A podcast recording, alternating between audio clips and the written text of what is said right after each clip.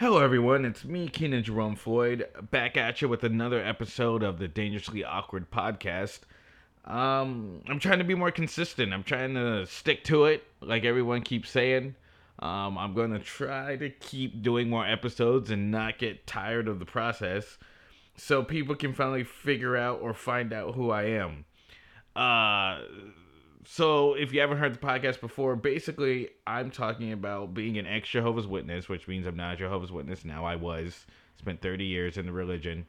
Um, and now I'm trying to make it in show business. So I'm going to talk about my perspective from that upbringing on what I'm seeing in the world and how I feel about things. And on this episode, we're going to talk about social media and how I think it affects society. So sit back and relax and enjoy this episode of the Dangerously Awkward Podcast.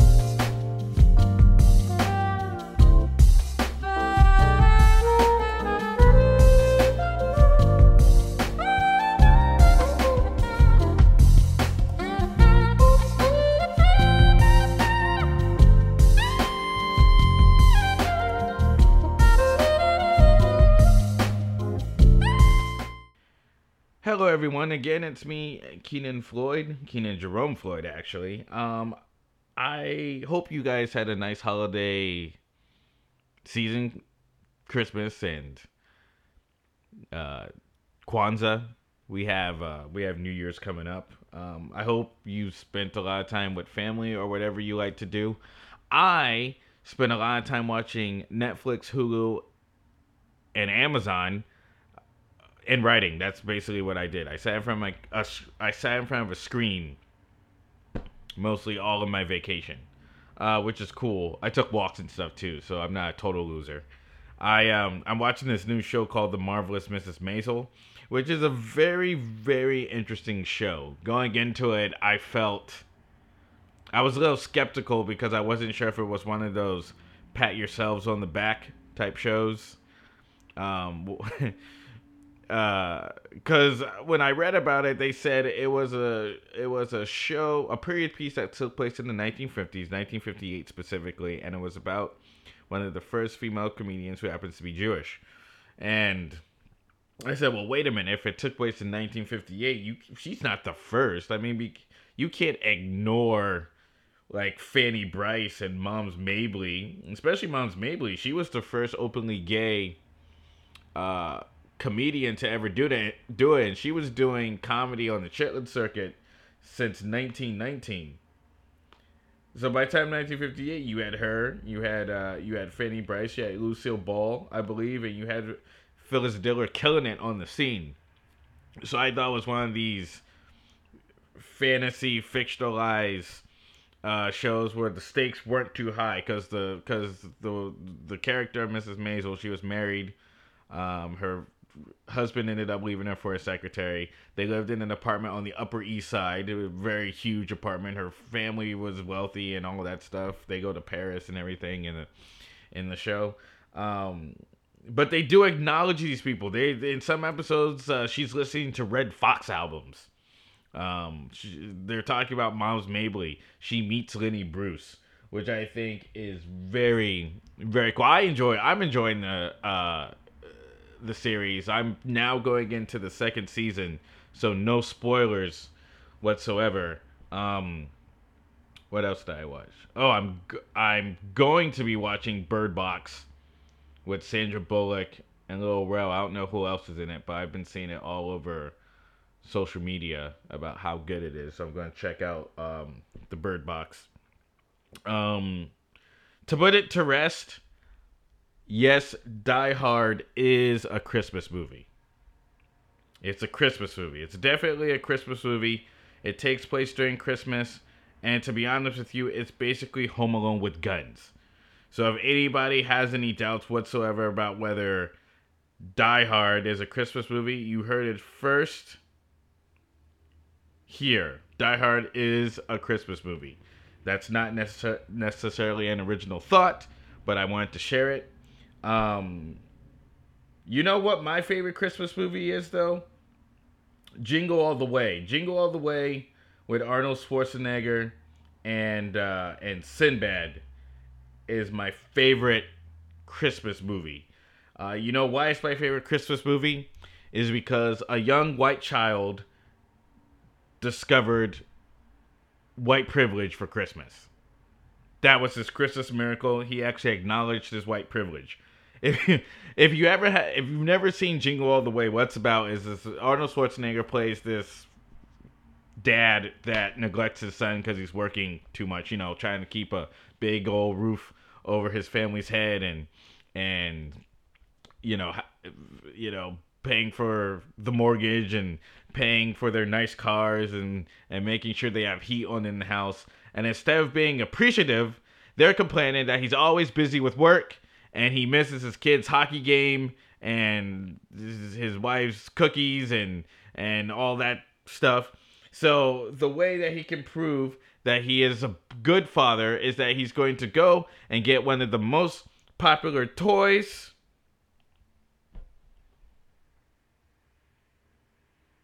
Of the season. Which is called Turbo Man. And basically it's a parody of Power Rangers. Um, Turbo Man is... Uh, is like...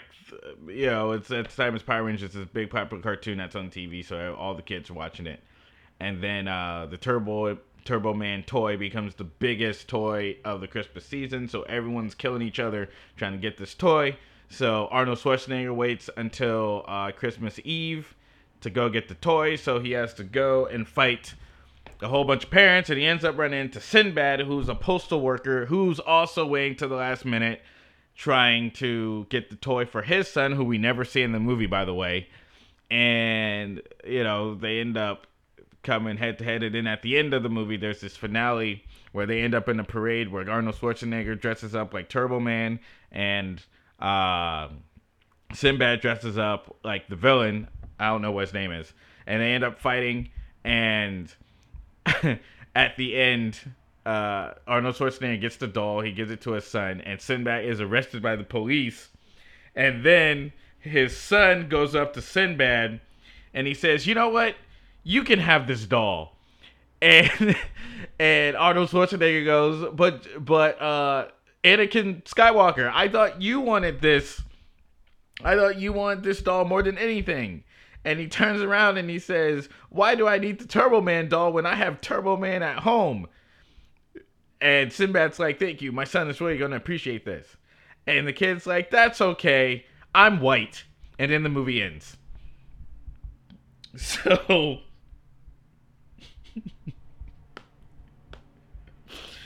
Oh, boy.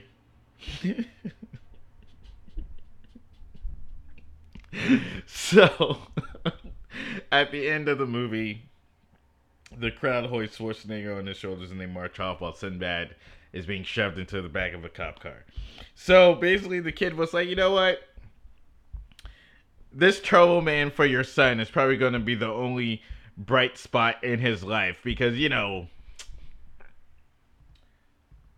you know, he's going to, he's going to grow up and, you know, it's the world's going to be heavy on him. So he might as well have one few bright moments in his life. I'm going to go and grow up and own a company. So, you know, here you go, chum." But that's my favorite movie. Jingle All the Way is my favorite Christmas movie. Now, let's talk about uh, something that that has been on my mind recently. I, um, I actually... I took all my time off. I actually started deleting a lot of people off of my Instagram. And the reason for that is because, well, mostly because a lot of these people weren't following me, following me back. So that means they're worthless. And also, it's, it's pointless. It's, a lot of these people on Instagram have no purpose. I, I am I'm very, very serious about this. No purpose whatsoever. I'm literally, every time I wake up and I go through my Instagram stories, I see the same thing. And it's usually, and I don't want to pick on this particular group, but it's usually ass pictures. Oh, I'm sorry. Butt pictures, twerking videos, Um, and it's like, and I don't know, like twerking videos and breast pictures. That's basically what it is. It's basically people showing off their bodies, and that's fine. But what really got me thinking about was there was this, there was this thing, again, I found on Facebook, where there was this teacher, this college professor. She she has a big butt, and she was wearing tight pants, and everyone's like, well, is this teacher um, being professional in the way she's dressed? First of all, you can't really change your body. So I don't know what she's supposed to wear that's necessarily going to make her butt look any less big than it is, unless she wore like a humongous potato sack. But I ended up doing more research on her, and it turns out that she's also a model, and she has this Instagram page where all of her pictures is just her in bikinis and stuff, just showing ass. That's it, just showing ass. And she has to tell people that she's also a professor. So she's like, oh, well, by the, well, don't just look at me for my body, even though all the, the photos I've taken are all of my ass and I'm shoving it up in the camera. But also realize that I also have degrees, I'm smart, and I uh, uh, I am also a professor. But it's like, why do you have to explain yourself, number one? And the only reason you're explaining yourself is because you think people think differently of you by the way you look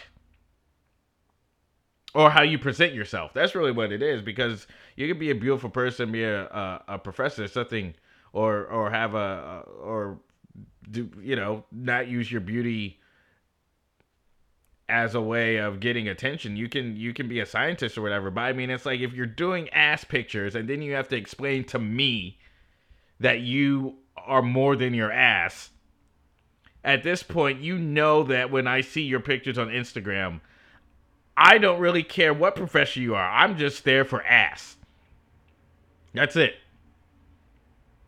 I I was following this other, this other young lady who was a model who, in all of her pictures, she was topless. Like, either when she had a shirt on, you could see her nipples, or she would be open her shirt and she would be topless. And then she would be like, I'm more than my breast.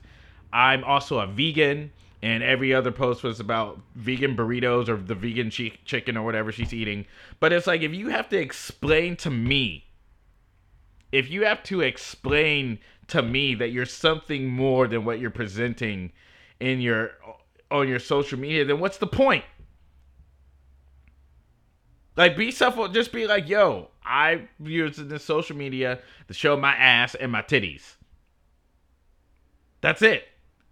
Like, don't try to convince me otherwise, because I don't give a, I don't care about all the other stuff that you're trying to be. Just, I'm there to see ass and titties. That's it. And that's essentially what, why I'm trying to use social media less. And I'm trying to just get rid of people that just don't really contribute to anything. Because to me, it's almost like, it's almost, it's almost frustrating, because you're seeing this and it's like, these people really aren't contributing anything to society, but they're getting all of the attention, right? Like, there's activists that have less followers than these people that are showing body. I'm talking about men too. I'm not, I'm not just picking on women, but it just seems social media has made us, well, I mean, it's made us much more self-centered and much more awkward in public than before. Because I remember when social media first came out, I was in college, um, studying computer science, and we were, MySpace was a big deal back then. MySpace and High Five. And Facebook had came out in two thousand five when we were in college, and we were looking at Facebook like, what's the p- purpose of this? We already have MySpace. There's no point in having Facebook, because you can't put music on your profile.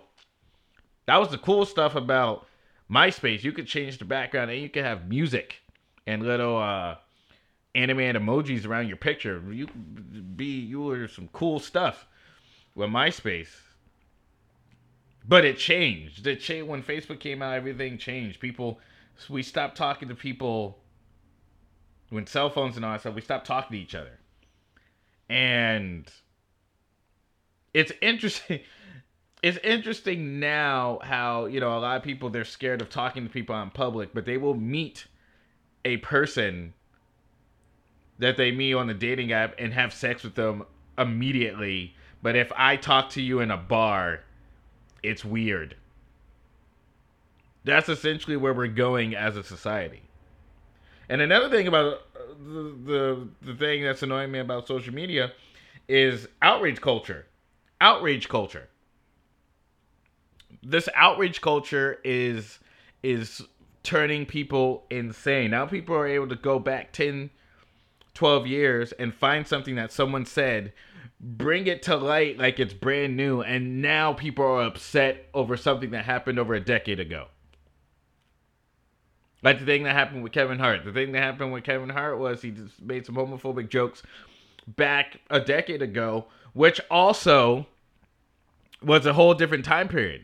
Because if you listen to comedians that are popular now, um, and you go back ten, fifteen years when they first came out, they were saying racist, homophobic, all that stuff all over the place. On T V, like on T V and everything. And now people are trying to act like the people are supposed to be responsible for what they did ten, fifteen years ago. Of course, it's selective, though. It's selective about what uh, what people have done ten, fifteen years ago. Like, for example, you know, if someone says something sexist, then it's, you know, let's go go after that person. If someone says anything homophobic, then let's go after the, go after that person.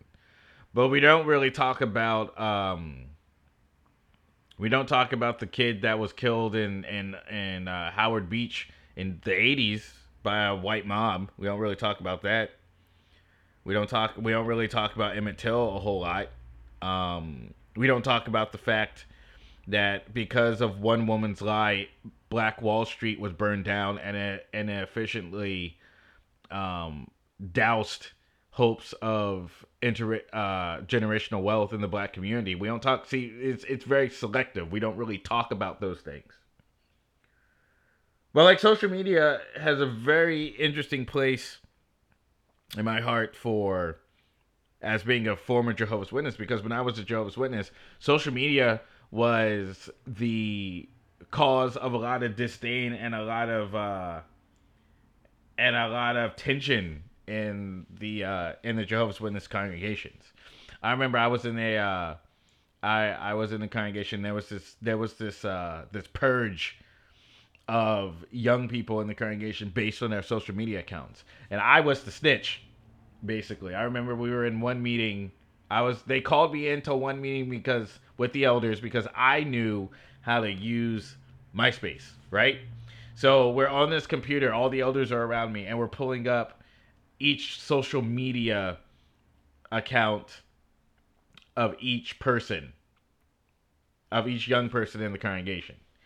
And I mean, to me, it's silly now, but back then, it was shocking because a lot of these kids, they they, they live total double lives on social media. Absolutely, uh, absolutely different from, from the way they were in church. They were they were on social media and and gangster outfits with their middle fingers out, with women, with this, with that, and and people were shocked, shocked. And then they had special needs talk where they were like, "We need to watch our kids on social media and make sure that they're not doing things they're not supposed to be doing." I, I mean, I was living a double life myself.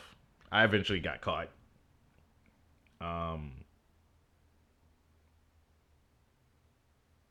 someone snitched on me. So, I mean, it's, it, from that perspective, I had never really been a fan of social media, even though I was addicted to it.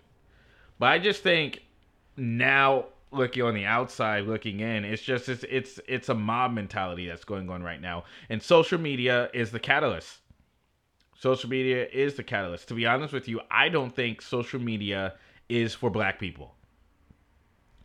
Because it seems like that a lot of things that happen on social media is used to make us upset all the time. I mean, I I, I, I wake up and I see videos of policemen shooting unarmed Black men, and I'm supposed to go, go out and have a good day after that? Why are those videos on my feed? I don't want to see those videos. Like recently, they uh, they dug up a video about um, it was it was uh, Talking Funny. It was a an H B O documentary that came out about eight years ago. It was Jerry Seinfeld, Chris Rock, Louis C K, and Rick, Ricky Gervais. I, I saw it when it first came out. I thought it was brilliant. And Louis C K said the N-word. He said the N-word, and Chris, you know, they have a rapport amongst themselves. Um, you have to realize that that that Louis C K wrote for Chris Rock on the Chris Rock Show. He wrote and directed Pootie Tang, which was produced and also had Chris Rock in it. Um, they worked together on, on I don't know if they worked together on stand-up, but I mean, Louis C K does have bits, did have bits about the N-word and all that stuff, and and and, and so did Chris, you know, obviously, so does Chris Rock. So this, they dig up this video. And they posted all over face, all over social media and write articles and say, here's another reason to hate Louis C K. So so Louis C K says that Chris Rock's laughing in the video, and then Jerry Seinfeld saying, well, I don't use the word, nor do I seek to use the word for any reason. So now black people are turning, some, not all, but some black people on black Twitter turn on Chris, and they say, well, Chris has always been a coon, and Chris this, and we need to cancel Chris. I never thought Chris Rock was funny, and blah, blah. It's like, oh, wait, so hold up. So we're going to, now we're going to turn against, first, we're, first we were supposed to cancel Monique. When the Monique situation came out, where Netflix was paying her a lot of money, Uh, five hundred thousand dollars in comparison to other people. On social media, black black people and black Twitter were like, well, Monique needs to sit down and take the money and, and all this stuff, not realizing that what she was pushing for actually had longevity in the execution. Even though I didn't necessarily agree with the way she did it, but what she was saying was true. What she was saying was true. Does she deserve it? Maybe not, but that doesn't save from the fact that what she said was true, right? Um, then we're supposed to cancel Kanye West. You know, Kanye West was talking about free thought, and he said, well, I'm going to, I'm going to support this. I'm going to support that. So then black people were like, well, well, we need to cancel Kanye West and all that stuff and everything. And then white people start coming in and say, yeah, Kanye West is crazy. What is he doing supporting Trump? And it's like, yo, you don't have the right to be able to say anything about who Kanye supports or doesn't support, because it's not his fault that Trump is in office. He's dealing with what he was dealt. So it's like, now there's all this scrutiny and all this stuff about on social media, and now the mob menta- mentality is, well, you have to be on this side or you're against us. Like, we're no one's allowed to be down the middle on social media. So what happens is you end up setting up the chessboard, and people that observe, they call these people trolls, the people that observe the mob mentality, people become predictable. They say, okay, well, you're going to be upset by this, you're going to be upset by that. I'm going to use this against you, because they know that now people just aren't going to ignore things. So they're able to manipulate people emotionally, and it ends up it ends up having life off of social media. Like, for example, there was a uh, on Facebook there was a there was a white girl um, that used the N-word in response to um, the Chris Rock thing, right? So a bunch of people got on and said, "Why are you using the N-word and this and that and and blah blah blah and and and and you can't say that and you can't do this and you can you can't do that." So she got a hundred. She got a hundred and something comments, right? And people were telling her, they said, you know, don't use the N-word. And then she used it again. Um, and eventually, uh, black people started getting involved in the conversation. And this is where it really took a toll for me. It took a sharp turn for me, because there was a guy, he said, you know, as a black man, if you're white and you use the N-word around me, I'm punching you in the face.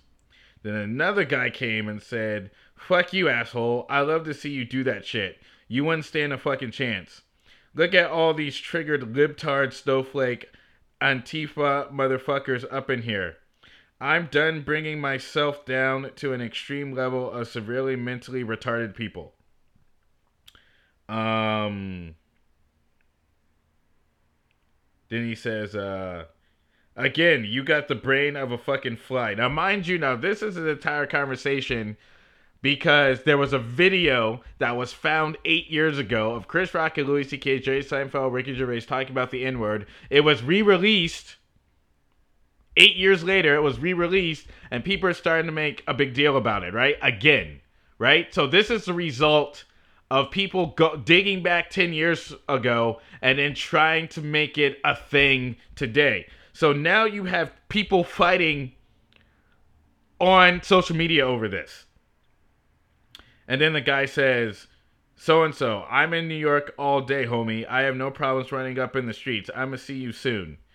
Then he says, you're defending a racist person and I'm the snowflake. Then, then the white guy responds and says, who the fuck are you to be the thought police and to police free speech anyways?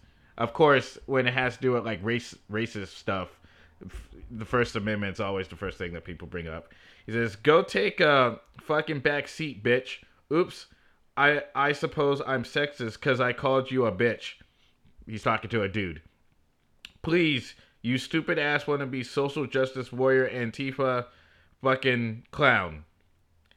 Um, and then the girl comes back and explains why the fact that she said nigga please is not threatening or racist. And then she came back and said to the guy that said I'm punching white people in the face for saying it. He says, go ahead, I'll have you arrested for assault after I drop you to the floor. And then the white guy comes back and says, exactly, you can't talk common sense and logic with mentally deranged and emotionally unstable retards. No, it doesn't. Uh, no, it doesn't, you fucking idiot. Free speech means you can say whatever the fuck you want when you want. Who the fuck are you to dictate what free speech is, you dumb cunt? All right, so all of this is in caps, right? All of this is in caps.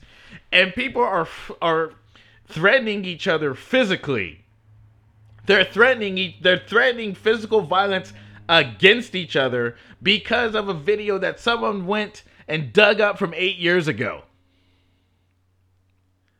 Like, do you see what I'm saying about social media? Like this, like we have become so connected to the Matrix that we're allowing, we're allowing a person's opinion to turn, to, to, to, to manipulate us. And, And like it's funny if you've if you've read articles, um, Russian spies and Russian bots hacked into social media, and they were able to and they and during the election, up until now, they were able to manipulate people into doing things that they want politically, that have affected lives in this nation, have been manipulated through social media. Like we. We're so, we take this, we take what we see on the computer so seriously, or on our cell phone so seriously, we're so connected that we have become puppets to a puppet master. And most of us don't even realize that has happened. And I see all this because of my upbringing. I was in a religion that, that, that uses specific words, that has rules set in place, that's only used to physically and mentally and emotionally manipulate somebody, manipulate people. Eight million people are allowing themselves to be manipulated emotionally and mentally and physically to do what a group of men want them to do. You think that's any different? You think that's any different than what's being presented to us in social media? The algorithms and all that stuff? Let me tell you this. Mark Zuckerberg does not become one of the richest men on the planet for giving away a free service. Everyone has a price to pay. Well, that's going to do it for this episode of the Dangerously Awkward Podcast. Thank you so much for tuning in. Uh, I'll see you guys next week. If you want to uh, keep up with the podcast or any upcoming shows, you can follow me on Instagram at, at Dangerously Awkward. Um, if you want any more information about any upcoming projects or any upcoming, uh, you know, upcoming whatever I'm doing soon, you can go to my website, w w w dot keenan jerome floyd dot com. Have a good evening, have a happy new year, and I will talk to you soon. My hair is wool.